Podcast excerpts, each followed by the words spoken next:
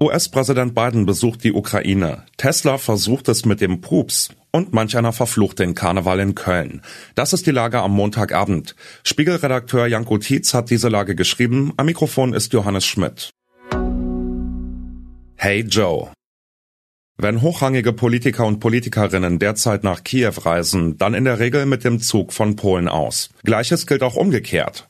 Auch wenn man noch nicht weiß, wie US-Präsident Joe Biden heute in die ukrainische Hauptstadt gelangt ist, darf der Besuch durchaus als spektakulär gelten. Zum achten Mal machte sich Biden mittlerweile auf den Weg nach Kiew, doch zum ersten Mal seit dem Ausbruch des russischen Angriffskrieges am 24. Februar 2022. Biden hatte eigentlich geplant, bei seiner morgigen Visite in Warschau bei Staatspräsident Duda der Ukraine weiterhin Unterstützung zuzusagen. Offenbar entschied der Amerikaner, dass es eine gute Geste wäre, dies dem ukrainischen Präsidenten Volodymyr Zelensky persönlich zu sagen. Auch wenn dies mit einem Wagnis verbunden war. Stunden vor seinem Eintreffen war Kiew abgeriegelt. Die Innenstadt rund um das St. Michaelskloster der prächtigen Kathedrale Kiews war gesperrt. Während seines Rundgangs heulten Luftalarmsirenen auf. Biden sagte, es könne keinen Zweifel an der Unterstützung der USA für die Ukraine geben und kündigte gegenüber Zelensky konkrete Hilfen an, darunter Artilleriemunition, Panzerabwehrsysteme und Luftüberwachungsradare, um die ukrainische Bevölkerung vor Luftangriffen zu schützen. Die neuen militärischen Unterstützungen beliefen sich auf 500 Millionen US-Dollar.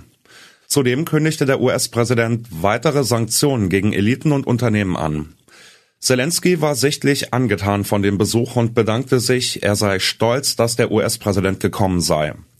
Joseph Biden, herzlich willkommen in Kiew. Ihr Besuch ist ein äußerst wichtiges Zeichen der Unterstützung für alle Ukrainer. Elon Musk und sein Fahrtprogramm.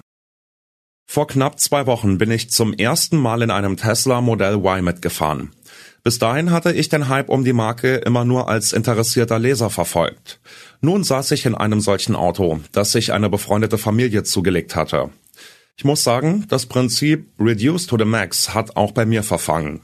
Es gibt eine überschaubare Anzahl von Farben, eine helle oder eine dunkle Innenausstattung, man bestellt das Auto im Internet und muss sich nicht mit irgendwelchen livrierten Autoverkäufern rumschlagen. Mit dieser Methode verkaufte Tesla im vergangenen Jahr mehr als doppelt so viele E-Autos wie VW und sechsmal so viele wie BMW. Als einziger namhafter Hersteller hat Tesla Umsatz und Gewinn in den vergangenen Jahren beständig gesteigert, trotz Pandemie und Ukraine-Krieg. Nun liegt Teslas Vorteil sicher nicht nur in der Marge. Auch beim Thema Vernetzung scheint Musk den Deutschen und Chinesen meilenweit voraus. Letztlich ist ein Tesla eine App auf Rädern. Bis hin zu solchen obstrusen Features wie einem Fahrtprogramm. Nein, ich habe kein Haar vergessen. Per App kann man sich bei Tesla einstellen, dass Tesla furzt, wenn er blinkt, um die Passanten zu amüsieren. Fragen Sie nicht, wie oft wir diese Sonderausstattung bei unserer Fahrt vor knapp zwei Wochen ausprobiert haben. Kölle Alarm. Jedes Jahr um diese Zeit kommt es in unseren Redaktionskonferenzen in Hamburg wieder zum Aufruf, wir müssen was zu Karneval machen. Man unterschätzt ja, wie viele Rheinländerinnen und Rheinländer es beim Spiegel gibt.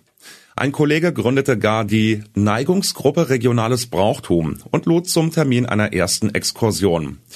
Am Ende musste er selbst aber absagen, weil es seinen Wasserschaden in der Familie gab, den es zu beheben galt.